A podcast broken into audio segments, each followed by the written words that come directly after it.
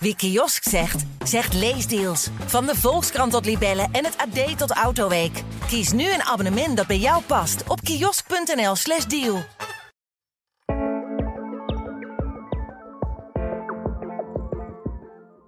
Dit is Ondertussen in de Kosmos, de podcast van de Volkskrant, waarin we alles en iedereen door een wetenschappelijke bril bekijken.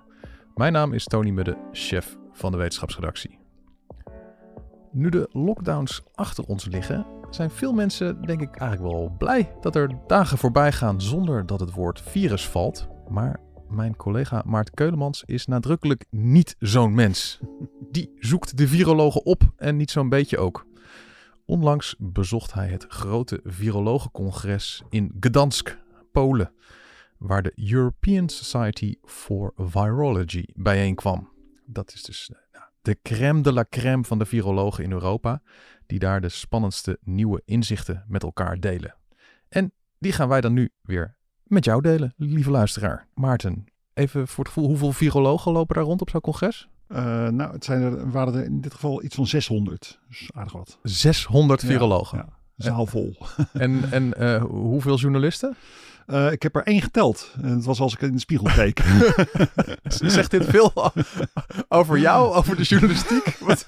nou, er kwamen wel... Het, ik moet zeggen, toen ik aankondigde dat ik daarheen ging... Ik had het gewoon gezegd aan, aan virologen in mijn omgeving... Die ik, waar ik mee te maken heb in Nederland. Ja. En eentje begon er best wel te lachen van... Nou, dan zullen ze raar opkijken bij de, bij de European Society of Virology. Ja. Want het is natuurlijk best wel voor specialisten. En uh, ik, volgens mij liep ook wel een meisje rond... Die was, maar het was zelf een viroloog. En die schreef wel voor een website. Mm -hmm. En er was een Amerikaan die, uh, waar we straks nog over komen te spreken, die ook voor een website schreef. Dus dat soort mensen liepen er wel rond. Maar echt van de pers, uh, ja, dat, uh, dit is niet een congres waar heel veel journalisten op afkomen. Ja, maar dat, is, dat maakt deze podcast extra leuk, want dan hebben we een soort geheim toegang alleen hier te halen. Nou ja, het leuke was, ik moet je, ik ga gelijk onszelf complimenteren, Tony, want nou, ja, er, kwam, ja, ja. er kwam een prominente hoogleraar in de virologie kwam ook naar, naar mij toe. En die zei van, ja, wat goed dat jullie dit doen als Volkskrant, dat jullie daar gewoon af en toe eens mensen heen sturen. Mhm. Mm -hmm. En ik moet zeggen, ik vind het zelf ook heel prettig om te doen om gewoon, ja, je kijkt toch in de haarvaatjes van de wetenschap. Je voelt heel goed aan wat mensen met elkaar bespreken. Ja. Het gaat heel erg over methodes en over, over nou ja, weet je wel, technische dingen die normaal nooit de krant halen. Ja. Maar waardoor je het onderwerp gewoon wel veel beter begrijpt. En dat is natuurlijk wel heel tof. En, en, en hoe is de, gewoon de setting op zo'n congres? Zit je dan met z'n allen in een soort sporthal en er staat links een bandje te spelen, rechts de wijn en, en recht voor je de presentaties op het podium of zo? Of hoe gaat dat? Nee, het, is een, het was in dit geval het, uh, in het congres, uh, sorry, het concertcentrum van Gdansk. Het is Mhm. een heel een beetje een soort de doelenachtig uh, concertcentrum. Ja. Met, uh, wat hadden ze, één grote zaal, een groot symposium, echt zo'n zo'n grote concertzaal. En dan nog een paar kleinere zaaltjes voor, voor kleinere presentaties. Mhm. En ja, weet je, het is, het is gewoon de hele dag door. Ze begonnen om acht uur s ochtends.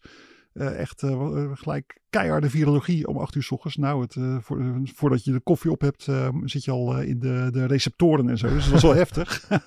en ze gaan dan door tot vijf uur s middags met pauzes tussendoor. Lunchpauzes, koffiepauzes. En, en ja, in die pauzes gebeurt er heel veel. Want dan ja, komt iedereen elkaar tegen op de gang.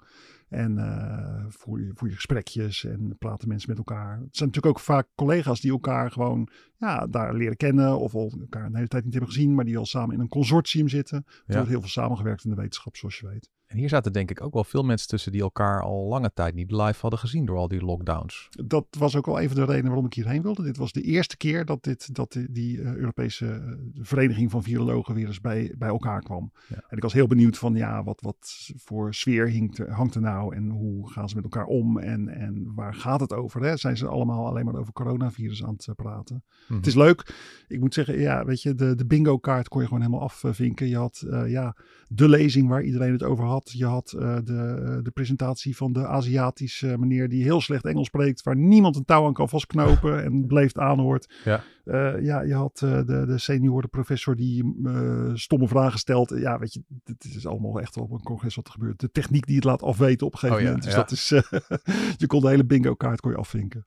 En uh, ja, laat het maar eens gewoon hebben van de, de, spannende inzichten die jij daar hebt gehoord. Hoe, hoeveel zullen we er eens doen? Nou, ik had een top 3 voor eigenlijk uh, een beetje in gedachten. Top 3? voor te bereiden. Ja, ik, dan, dan, zet ik nu mijn radiostem op met, weet je, zo'n top 40. Uh, nummer 1. Ja? Nummer één is uh, ja, corona en de hersenen. Dat was al een thema wat in, in verschillende, op verschillende manieren terugkwam. Er ging natuurlijk een hele hoop ging gewoon over het coronavirus. Het, mm -hmm. uh, we hebben het net gehad.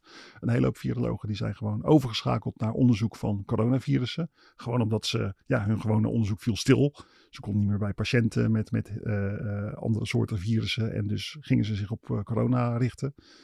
En uh, vaak had je bijvoorbeeld ook weet je, onderzoekers die proefdier-experimenten deden. En die, nou, die hadden zoiets van, ja, als ik dan toch die proefdieren hier heb, dan kan ik net zo goed wel met die proefdieren ook uh, onderzoek doen naar dat andere virus waar iedereen het over heeft. Dus dat Ja. is, was een beetje de teneur. En een van de hele interessante dingen die ik tegenkwam was, nou ja, er was één lezing die er echt uitsprong. Uh, dat was echt zo'n lezing waar iedereen het over had na afloop. En dat was eigenlijk niet van een viroloog, maar van een celbioloog. Een mevrouw met de prachtige naam Chiara Zerzola. Mhm. Een Italiaanse mevrouw die in eh, Frankrijk werkt. En zij doet onderzoek naar hoe cellen verbindingen met elkaar maken. Dat is een heel nieuw inzicht. Cellen, nou ja, je kent ze wel. Er zitten je hersenen en je lichaam. Dat zijn allemaal gemaakt van cellen. En af en toe als die cellen ja, onder stress raken, wat doen ze dan? Dan maken ze een tunneltje naar de, hun buurcel. Heel Ja. maf. Dat is heel recent is dat ontdekt. Echt een heel fundamenteel ding in de biologie. Ze maken een tunneltje. Zo van, ik heb het zwaar, eh, hold my hand of Ja, zo. dat is het. Ze grijpen elkaar vast. Ja. En door die tunneltjes, daar kunnen ze ook spulletjes naar elkaar eh, toe eh, sturen. Dus, nou ja, eiwitten, zelfs hele grote eiwitcomplexen. Hm. Maar dus ook virusdeeltjes. En dat is wel heel erg interessant, want die Chiara Zerzola, die heeft dus aangetoond ja, dat het coronavirus zich ook op die manier van cel naar cel kan verspreiden. En eh, het is leuk, ik heb haar na afloop even gesproken. Ik denk dat ik eventjes een klein stukje laat horen over wat zij, want ik heb haar natuurlijk gevraagd van, van, eh, van ja, god, wat, wat kunnen we nou met dat inzicht en wat betekent dit nou voor het coronavirus waar zij onderzoek naar had gedaan. Toen zei ze dit. For, for me, the important thing is that these would allow the spreading of the virus from permissive cell of the epithelium, the nasal epithelium, for example, to neurons. They don't have the receptor, so normally cannot be infected, Ja, and so would be infected. ja, So the virus can reach the brain by this means, yes. and then what it does in the brain, I don't know, but you have symptoms that are relevant for, for the patient, Yeah. even in a long COVID. Wat ze hier dus eigenlijk zegt is van ja, die, die coronavirusjes die kunnen wel eens via je neus naar je hersenen toe komen. Ja. En dat is heel interessant, want eh, zoals je weet heeft het coronavirus heeft allemaal neurologische symptomen. Het coronavirus zelf, eh, COVID zelf heeft eh, die symptomen. Je krijgt knetterende hoofdpijn van en, en je wordt er duizelig van, ja, dat soort dingen. Ah, Maar dat was, dus, dat, ik- dat was dus niet het virus in mijn hoofd. Ik dacht altijd zo van, oh, dat is Nee. de reactie van mijn lichaam op het virus en daardoor krijg ik die hoofdpijn. Dat was altijd een beetje het idee, dat het een reactie is op het, op het virus. Het gaat nog wat verder, want eh, bij long covid, het post-covid-syndroom, het langdurig syndroom, dat heeft ook heel veel neurologische klachten. Eh, concentratieverlies, verwardheid, hersenmist, eh, maar ook duizeligheid eh, en ook eh hoofdpijn. vermoeidheid, Vermoeidheid, hoor, je- hoor je vaak. hoofdpijn, ja. ja. precies. En ja, het is, de hele wetenschap is nu aan het zoeken van ja, waar komt het nou door? En inderdaad, net wat je zegt, het zou wel eens kunnen dat het gewoon een soort bijeffect is van, van de infectie. Dat het immuunsysteem iets doet in je hersenen. Maar dit is een hele sterke aanwijzing dat misschien dat coronavirus zelf ook wel in je hersenen gaat zitten. En het leuke is, dat was, zij was niet de enige die dit vertelde. Ik heb ook gesproken met, eh, met bijvoorbeeld, ja, een, eh, het was ook, waren ook een paar Nederlandse onderzoekers van het, eh, het proefdiercentrum in Rijswijk. En een van die onderzoekers, dat was een Hongaarse promovendus die in Nederland dus aan het promoveren is. Kinga Bussermeni. Kinga die had bijvoorbeeld in apenhersenen met coronavirus, had zij die virusdeeltjes weer gevonden. Dus het is heel bijzonder dat je gewoon ziet van, van ja, die virusdeeltjes die zitten zelf, eh, die gaan zelf naar je hersenen toe om schade aan te richten. En het was dus, de, de theorie bij virussen was eerst dat ze dan niet in je hoofd konden komen Nou, dat, is, dat was een beetje een open vraag van wat, wat doen die virussen zelf? Ja, ja. En, en een heel andere presentatie die ook echt spectaculair, eh, spectaculair was op dit gebied. Dat was van een, eh, een ja, hele jonge Franse onderzoeker, eh, Emma Partiot. Mhm. En Emma Partiot die maakte organoïden, kleine klompjes hersenweefsel. Die kweekte zij in een, in een schaaltje. Ja. En dan ging ze daar SARS-virusjes op loslaten. En kijken wat die SARS-virusjes doen. En wat zag ze toen? Dat die SARS-virusdeeltjes die gaan toe naar de synapsen. Dat zijn de, de kleine openingetjes tussen je hersencellen. Waar langs hersencellen met elkaar communiceren. Normaal zitten er allemaal chemicaliën, neurotransmitters. Die Ja. sturen die cellen naar elkaar. En die SARS-coronavirusdeeltjes die gaan ertussen zitten. Ik, ik ga eventjes, alleen al, het is een beetje technisch, maar ik ga haar toch even aan het woord laten. Want het is eh, alleen al gewoon vanwege dat, dat schitterende accent van haar, wil ik dat even laten horen. Kom maar door. But that's true that I don't know uh, the time that the virus can stay at the How synapse. it is there? I have no idea. I, have, I don't know if it can stay like maybe forever, or uh, maybe, as you said, uh, the microglia can come to the, to kill it or uh, clear it. Yeah. But uh, that's why we propose that the virus first step is there, modified like the interaction between the both synapses, and after there's like a regulation of the of the protein, and it Okay. induces all modification of the synapse homeostasis. And uh, that's why after you don't really need the virus Yes. because there is the whole thing that is already It's perturbed. already uh, disrupted. Yeah, exactly, Yes, yes, exactly. yes. This is the hypothesis that we propose to explain like more long COVID, but also no inflammation, but also mild symptoms. Yeah, so yeah, that's yeah. why that's how we propose it could be. Prachtig accent inderdaad. Maar hoor ik het nou goed? Hè? Wat je hoort van die, die, die, die mist in mijn hoofd die veel coronapatiënten beschrijven. En zeker die met eh, long-covid. Eh, en je zegt net zo van ja, hier is een mechanisme ontdekt waarbij zeg maar, eigenlijk de, de, de, de communicatie tussen cellen, tussen hersencellen, wordt verhinderd omdat dat virus daar lekker tussen gaat zitten. Is, is, is dat dan? Ja, wat die, wat die Emma Te Partio, verklaren? wat die Emma Partio hier zegt eigenlijk, is Ja. van, van ja, die, die, die virusdeeltjes gaan ertussen zitten. We weten geen, geen idee hoe lang ze daar blijven. Mhm. Maar het zou wel eens kunnen dat doordat ze daar zitten, dat gewoon die verbindingen tussen die cellen een beetje van slag raken. Dat die cellen gewoon, eh, die communicatie tussen de hersencellen gewoon verstoord raakt. En dat zou wel eens een van de oorzaken kunnen zijn van ja, die neurologische symptomen. Met nadruk één van de, want het is, het is echt, echt nog een vraag. Misschien zijn er wel tien dingen die aan de hand zijn in je hersenen en is dit er maar eentje van. Dat weten de onderzoeks gewoon niet. Maar dit is wel een heel leuke, spannende, nieuwe lijn van onderzoek. Dat je gewoon ziet dat die, die, die virusdeeltjes zelf gewoon in die hersenen allerlei dingen doen die, die wetenschappers nog niet eh, wisten. Nou, wel fa- fascinerend inderdaad. En dit, ja, dit spreekt ook heel erg tot de verbeelding. Zo van, het is gewoon het virus zelf dat eigenlijk de communicatie in je hersenen zou kunnen hinderen. Ja, als want- een van de verklaringen. Want Ja. dit is dus gewoon echt puur een mechanisch eh, iets. Gewoon Ja. een, zand tussen je, tussen je hersencellen eigenlijk. Zo, Ja. zo zou je het kunnen zien. En ehm, zijn we al toe aan inzicht 2 of niet? Wat mij betreft wel. Let's nummer, nee, nee, nummer 2. Ah, doe het nog eens één keer die stem. nummer 2, 2, 2, 2. Schitterend. De herkomst van het virus moeten Ja. we toch ook eventjes over hebben. Ja. Er was ook nog een soort eh, wie is de mol op het congres, eh, moet ik dan eigenlijk beginnen te vertellen. Heel gek, er was een, op een gegeven moment verschenen er, ja, bij de garderobe. Wie is bij de mol? Iemand die de boel aan het verstoren was? Ja, bij de, bij de garderobe en bij de ingang daar, daar verschenen stapeltjes pamfletten, eh, artikelen, waarin beweerd werd van ja, dat coronavirus komt niet uit dieren, het komt uit het laboratorium in China. En sterker nog, het ebola-virus komt ook uit een laboratorium. Dat hebben de Amerikanen hebben dat virus losgelaten. Blablabla. Nou ja, dat, dat geldt in, in kringen van wetenschappers geldt het echt een beetje als pseudowetenschap. Mhm. En het ging ook rond van, nou ja, wie heeft nou die, wie legt die printjes daar neer? Er moet iemand rondlopen hier op het congres die eh, dit soort dingen neerlegt. Dus eh, nou ja, groot raadsel, overal rondgevraagd. Niemand wist het. Ik, ben, eh, nog, ik heb nog nagevraagd met de organisatie, wist het ook niet. De mevrouw van de garderobe wist het ook niet. Niemand wist het. Ja. En toen ben ik er toch achter gekomen.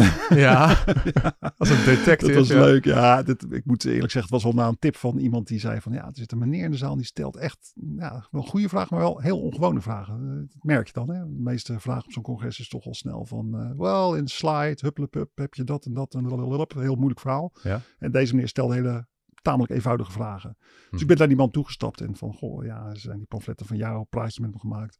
Ja, en dat bleek dus inderdaad van hem te zijn. Hij is een Amerikaan. eh, in, de, in de 50 is hij intussen al.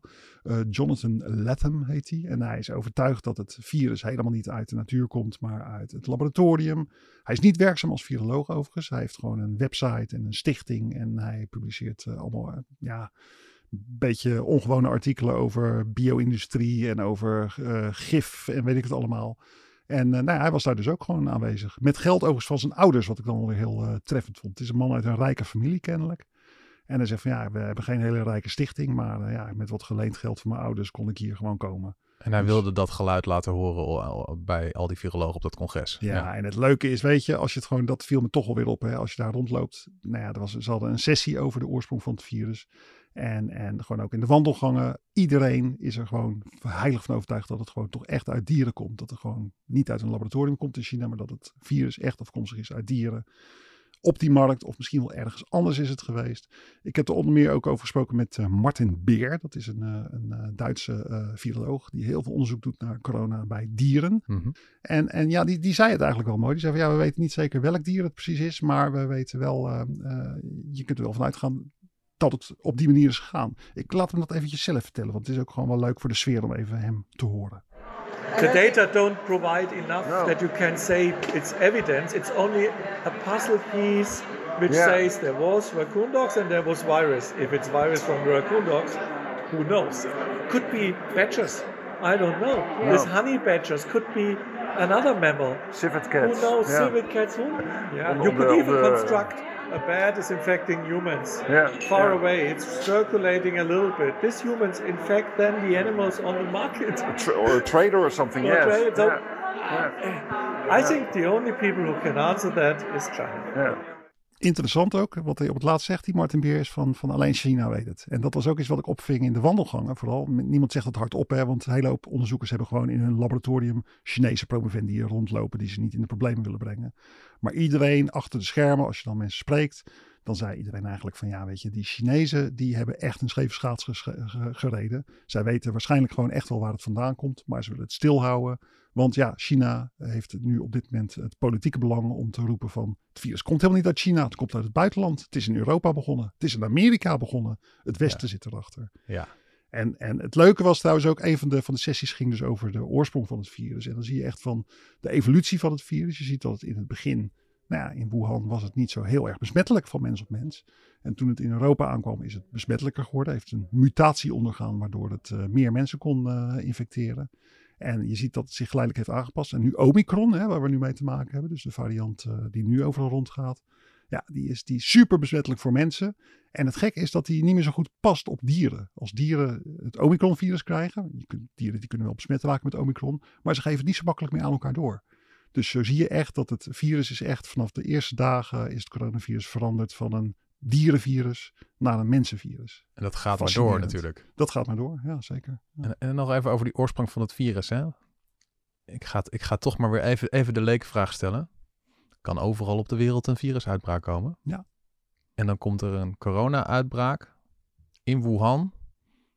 Waar toevallig ook een, in diezelfde stad, redelijk vlakbij, Ja, een enorm onderzoeksinstituut staat waar ze onderzoek doen naar coronavirussen. ja, ja. Ja, twee Ik bedoel, dingen. Als ik elke detective-serie die ik kijk, dat kan geen toeval zijn. Nou ja, drie dingen dan. Ten Ja. eerste, toeval kan het wel zijn. Toeval bestaat gewoon. Er gebeuren gewoon in de wereld dingen die echt toevallig zijn. Maar ik denk, ding nummer twee is dat het inderdaad geen toeval is. Namelijk, het is geen toeval dat er een instituut staat dat virussen bestudeert op een plek waar dit soort uitbraken zijn. Je moet de, de, de oorzaak en gevolg moet je eigenlijk andersom zien.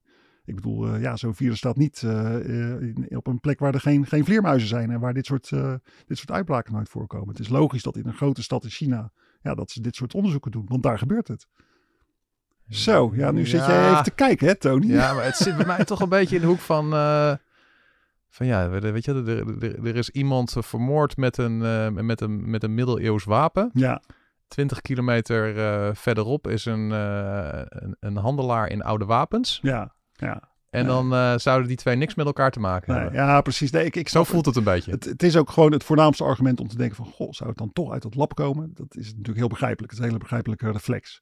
Maar eh, er is nog een argument. En dat is namelijk gewoon dat... eh, ja, het is door, door Wuhan loopt een hele grote brede rivier... waar weliswaar bruggen overlopen. Maar je ziet vaak dat die virussen toch niet zo makkelijk over een brug heen komen. Zoals Amsterdam-Noord en Amsterdam-Zuid niet automatisch met elkaar communiceren. Rotterdam-Noord en Rotterdam-Zuid niet makkelijk automatisch met Ik, elkaar ik ga elke dag communiceren. van Amsterdam-Noord naar het zuiden van Amsterdam hoor. Maar ga verder, ja. nou ja, je ziet in ieder geval dat die virusuitbraak die concentreert zich echt op de andere oever van, van de Yangtze-rivier. Ja, En dat is wel heel opvallend. Dat, en, en ja, dat, eh, dat instituut eh, staat op de zuidoever en dit was op de noordoever. Dus het is een beetje kinderachtig, maar als je het gewoon echt probeert te pinpointen van waar is nou begonnen. Ja, dan is het toch niet echt in de achtertuin van dat, eh, van dat instituut eh, begonnen. Ja. Maar weet je, in één adem door moet ik echt zeggen, het allerbelangrijkste is en blijft natuurlijk gewoon, als je het virus gewoon bekijkt, is het gewoon puur natuur. Eh, ik heb ook gesproken met een, eh, met een viroloog die zei van ja, weet je, als je dit virus probeert te kweken, dan lukt het helemaal niet. Dus, dus je, in een laboratorium is het best wel heel ingewikkeld om dat virus gewoon te kweken en, eh, en er experimenten mee te doen. Want bijvoorbeeld de besmettelijkheid neemt dan heel snel af. Dus, dus allemaal dat soort dingen. En ja, ik ben al vrij vroeg in de pandemie ben ik wel overtuigd geraakt door iets wat, wat, wat Erik Snijder, hoogleraar coronavirologie, mij zei. Erik Snijder zei van ja, weet je, die ziet die virussen en die, ja, weet je, zo- zoals wij kunnen zien van een kameel is, na, eh, is puur natuur en een auto is niet natuur. Zo ziet hij dat met virussen. Ja. En hij zei eigenlijk van ja, ik zie het virus gewoon. Het heeft alle eigenschappen van, van een virus wat is geëvalueerd. Het heeft allemaal mutaties die het vervuilen. Het heeft geen, geen speciale knipjes die je zou verwachten in het, eh, eh, als het is gekweekt in een laboratorium. Het is onbekend. Je zou een gekweekt virus zou je verwachten dat je het ergens al kent uit de vakliteratuur. En hij zei tegen mij van ja, weet je, het is net zo. Je hebt heel veel coronavirussen. Het is net alsof je een familie hebt met allemaal kinderen. En van één kind zeg je dan van ja, maar jij, jij bent geen kind. Jij, bent, jij komt uit het laboratorium. Ja. Vond ik ja, wel, ja, vond ik wel een vrij, eh, vrij sterke. ja. En ja, de enige manier waarop we er dus echt achter komen is als China eindelijk eens een keer totale openheid van zaken geeft. Zeker, ja, want kijk, China heeft in het begin hebben ze gewoon onderzoek gedaan naar de herkomst van het virus. Ze hebben monsters genomen op de markt. Ze hebben daar eh, gekeken wat voor handelaren zitten daar. Ze hebben ook eh, allerlei monsters genomen van dieren in China zelf, op boerderijen en zo. En nou ja, eh, lo and behold, dat kwam, daar kwam niks uit. Nou ja, achter de schermen zeggen de virologen die ik spreek, die zeggen van ja, dat, dat geloven wij helemaal niet. Dat lijkt ons veel te sterk. Er wordt hier echt iets onder de pet gehouden. China is echt iets eh, stil aan het houden. We- gaan naar eh, nummer drie. Wat zei je, Tony? Nummer drie. Precies, Ja. zo ook het horen. ja, tenslotte iets, iets heel anders. Eh eventjes niet meer over het stomme coronavirus, maar laten we het gewoon eens eventjes hebben. Dat was leuk. Het was een leuke sessie waar ook veel mensen het over hadden. En dat ging over, over hele exotische, gekke virussen. Die leven in, in vulkanische poeltjes. Die, die voelen zich goed in, in bubbelend, kokend azijn. Eh, die zitten in je darmen. Eh, dat zijn namelijk, eh, ja, het zijn Archaea-virussen. Daar, in die poeltjes daar wonen, wonen hele exotische bacteriën. Dat heet de Archaea. Die kunnen echt... Archea van archeologen of zo? nee, nee, nee. Archaea heet van oer. Oh, oké. Zijn- het zijn, Ja, ja. ze- het wordt wel eens gedacht dat dit, deze, deze, deze vorm van, van leven zou als heel erg aan het begin van het, eh, van het eh, leven kunnen staan. Archaea dus. Mhm. En ja, zoals alles hebben zij ook virussen die hun infecteren. En dat zijn dus de Archaea-virussen. Dus eh, ja, moet je denken aan nou ja, gewoon virussen die dus inderdaad cellen besmetten. Nou, het je zou zeggen saai. Maar ik heb daar een praatje bij gewo- gewoond van een meneer van het Pasteur Instituut, Mart Krupovic. En die had er geweldig verhaal over. Want wat hebben die virussen nou? Het zijn echt helemaal geen gewone virussen. Virussen denk je altijd staafjes en bolletjes. Dat is altijd als je door de microscoop naar een virus kijkt, dan is altijd een bolletje of een staafje wat je ziet. Ja. Maar deze virussen, die komen in de vorm van hele lange soort haren, hele lange slangen. Eh, ze komen in de vorm van flessen. Echt, je ziet het gewoon. Ja, Gewoon een colaflesje. Soort colaflesje inderdaad. Ampulla-virussen heten die ook. Naar ampullen. Mhm. En eh, ja, deze man deed speciaal onderzoek naar eh, citroenvormige virussen. Je had dus ook deze virussen in de vorm van citroenen. Nou ja, hij had wel snel lachers op zijn hand, moet ik zeggen. Want iedereen zat daar best wel een beetje van, wat krijgen we nou weer zeg. Ja. hij, zei, hij zei ook echt van, ja, ja, weet je, ja, wij, wij microbiologen hanteren altijd de regel dat, dat virussen altijd, ehm, altijd in de vorm van, van afgeronde vormen komen. But then you have lemons. en ja, hij had dus onderzoek gedaan naar gedaan van ja, hoe, hoe zitten die citroenen in elkaar? Hoe kan de natuur op het idee komen om een citroenvormig virus te maken? Nou ja, dat heeft hij uitgelegd. Het blijkt dus dat het zijn eigenlijk een soort slangetjes, die virussen. eh gewonde eh, eh, eiwitten om elkaar heen. Dus een soort, soort ja, een sok waar je de punt vanaf knipt eigenlijk. Dus een soort langgerekte dingen. Maar dan moet, de inhoud moet er nog in. Dus er moet, in het midden moet ergens zijn genoom moet zitten, zijn, zijn DNA. En dat, dan krijg je dus een, een bubbel in het midden. Dus het is eigenlijk een beetje, hij vergeleek het ook al met een slang die net een olifant heeft opgegeten. Dus een langwerpig object waar Met een grote bubbel in zit. grote bobbel. En dan krijg je dus een citroenvorm. En zijn dit type virussen waar wij ook bang voor moeten zijn? Of zit dat gewoon heel eh, oerachtig ver van ons verwijderd? Godzijdank helemaal niet, want dit is inderdaad echt heel ver van ons vandaan. En ze bestuderen, bestuderen deze virussen toch, omdat ja, je weet nooit wat voor nieuwe natuur je daar tegenkomt. Hè. Misschien kom je daar wel ineens iets tegen, een of ander mechanisme wat je kunt gebruiken voor de biotechnologie of om, om duurzame dingen te maken of om betere antibiotica te maken. Al dat soort ja, trucjes die zitten misschien wel eh, in, in die eh, wereld. Maar het was leuk. Ik sprak na afloop nog even met eh, Ron Fouché, onze, eh, ja, onze griepviroloog uit Nederland, uit Rotterdam. En ja, Ron Fouché, die, die zei ook zo mooi, die kon naar me toe zeggen van... Ik vind het zo geweldig verhaal. Ik zou eigenlijk liefst zou ik nu stoppen met die, met die griepvirussen en gewoon dit soort virussen gaan bestuderen. Want het is gewoon, eh, die, die griep die kennen we nou wel, maar dit is gewoon gaaf. Dus Dus, er ging, dus zelfs voor zo'n viroloog ging er dan gewoon een nieuwe wereld Ja. open op zo'n congres. ja, dit zijn Ja. natuurlijk ook dingen, weet je, het is ook virologen. Het zijn wel allemaal virologen, maar ze bestuderen ook allemaal wel hun eigen virus. Dus de een is eh, goed in eh norovirussen en de ander is weer goed in eh coronavirussen. En, en ze kijken eigenlijk niet zo vaak over de schutting bij elkaar. Dus dat is, eh, dat is wel grappig. En uh, zijn er nou nog van, van al die, ja, ik ben toch ook nieuwsgierig van, ja, zijn er nou nog virussen waar we een beetje, beetje bang voor moeten zijn? Of waar we echt op goed op moeten letten? Ja, er vallen allemaal vogels uit de lucht. Ja, uh, vogelgriep is natuurlijk eentje. Is dat nou het grote gevaar? Of, of, of, of nou, ontdek je op zo'n congres ook zoiets van ja, corona, waar de gemiddelde leek voor corona nog nooit van had gehoord, zoiets van ja, maar er zijn ook nog een heel ander type virussen. Als daar iets mee gebeurt, nou, maak je borst allemaal nat. Het was leuk, in het, helemaal in het begin van het congres, de aankondiging, eerste openingswoord van de, van de voorzitter, uh, Thomas Mettenleiter heet die man. Die zei van nou, welkom bij het congres, welkom in het, uh, in het interpandemische tijdperk. Welkom in het interpandemie. Oh ja, dat suggereert al van uh, we, we, hebben er een gehad en er komt er ook weer eentje aan. Precies, virologen die weten eigenlijk allemaal van, nou ja goed, ja, uh, je hebt gewoon af en toe pandemieën op aarde. En uh, we hebben er net een gehad en nou, op naar de volgende. Ja. Dus en, en wat het dan is, dat, dat kan van alles zijn. Het kan een Nipah-virus zijn, het kan het griepvirus zijn. Nipah? Ja, dat is, dat is een heel, nou ja, niet zo heel exotisch, maar het is een virus wat, wat, wat je heel erg ziek maakt. En wat ook van, van dieren afkomt. En waarvan, waarvoor virologen echt wel een beetje bang zijn, omdat het gewoon heel dodelijk is, heel gevaarlijk voor de mens. En af en toe zijn er gewoon uitbraakjes. Dus dan heb je deze paar ziekenhuizen waar mensen ziek worden en dan, dan is het daar weer overgeslagen. En wat ik ook wel verbazingwekkend vond, was, uh, nou, er waren een aantal sessies over de apenpokken. Je kent hem nog wel? Ja. Dat uh, was vorig jaar, nou precies een jaar geleden eigenlijk. Uh, was ja, dan kreeg je huiduitslag van en ja. gingen sommige mensen gingen ook aan dood, toch? Of niet? Uh, nee, er is, nou, er is één iemand aan overleden, maar het okay. is niet zo erg. Maar je krijgt wel vreselijk veel pijn van en, ja. en jeuk. En het, is echt, het schijnt echt heel vervelend te zijn om het uh, te hebben. Je kan er best wel ziek van worden. En uh, dat is vorig jaar, een jaar geleden is dat, kwam, kwam dat ineens, dook dat ineens op op, op grote homofeesten in Europa. in Spanje eentje en in België eentje.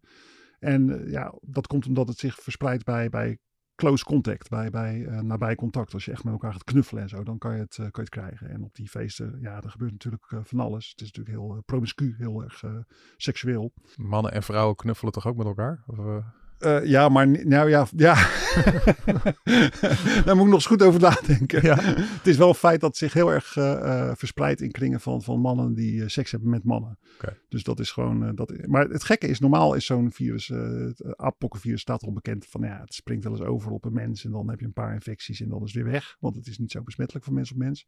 Maar deze vorm die nu is ontstaan, klade 2b heet het om precies te zijn.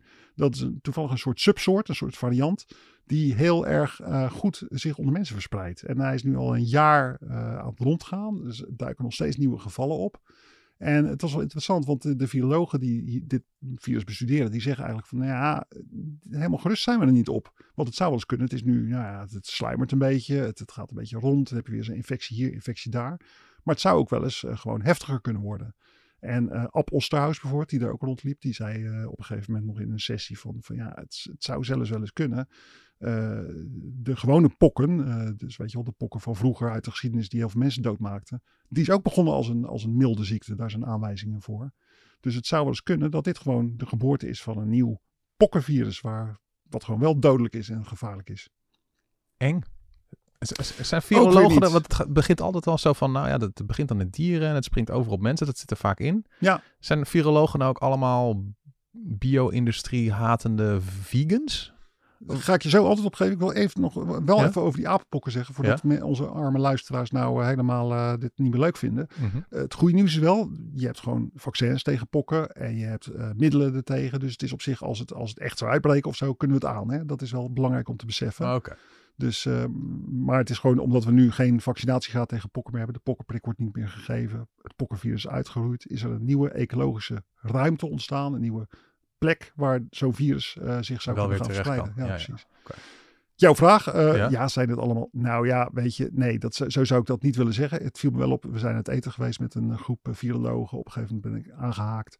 En er valt wel op dat heel veel mensen daar vegetarisch eten bestellen. Mm -hmm. Dus dat natuurlijk wel. Uh, maar goed, ja, weet je, virologen zijn net als jij en ik gewoon ook mensen. En je hebt, uh, je hebt erbij zitten die met uh, neuspiercings rondlopen en heel alternatief zijn. En heel erg vegan, die je zo bij Extinction Rebellion zou verwachten. Mm -hmm. En je hebt erbij zitten die keurig in een, in een pak rondlopen. Ja. Maar dat, nou, dat, die pakken, dat, geloof ik niet dat ik die heel erg heb gezien, moet ik je eerlijk zeggen. Het is sowieso al is- vrij zeldzaam in de wetenschap. Voor nou ja, het, is, het is wel, het is, kijk, weet je, het is gewoon echt wel een andere sfeer dan, dan laten we zeggen, op een congres van economen of zo. Dat, dat Ja. is natuurlijk wel zo. Het zijn wel wat, wat meer eh, mensen die ja, met, eh, met, met muizen in de weer zijn, in laboratoria werken. Het zijn wel echt een beetje de, de nerds van de, van de wetenschap. Dus eh, ja.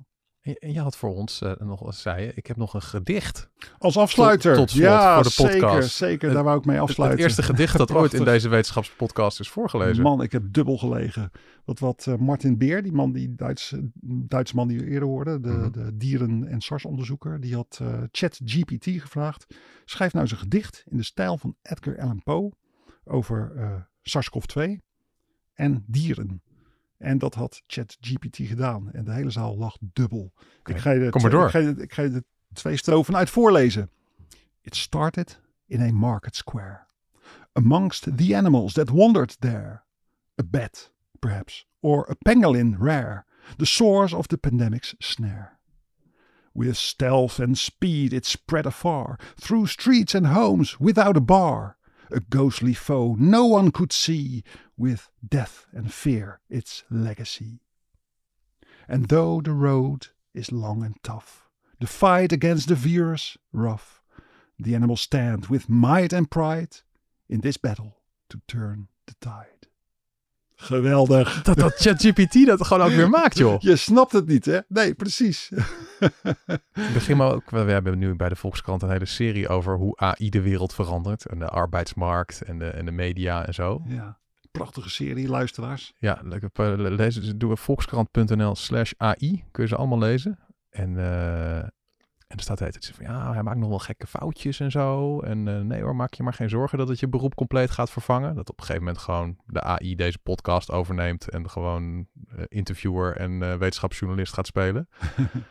maar dan denk ik altijd van, ja, maar dit is pas versie 1 mensen. Ja, precies. Ik bedoel, er komt nog versie 2.0, 3.0, 4.0 en dat wordt natuurlijk allemaal veel beter. Ik, eh, ik vind het wel spannend hoor. Ik bedoel, Ja. Het is interessant om over te schrijven, maar tegelijkertijd denk ik van het gaat echt wel heel hard nu. Ja, ja, en deze gedichten bewijzen dat maar weer. Hè? Ja. Prachtig. Dankjewel eh, Maarten. Dit was Ondertussen in de Kosmos, de podcast van de wetenschapsredactie van de Volkskrant. Grote dank aan mijn gast van vandaag, Maarten Keulemans. Eh, mijn naam is Tony Mudde en we zijn er de volgende keer weer met een geheel nieuw onderwerp. Tot dan!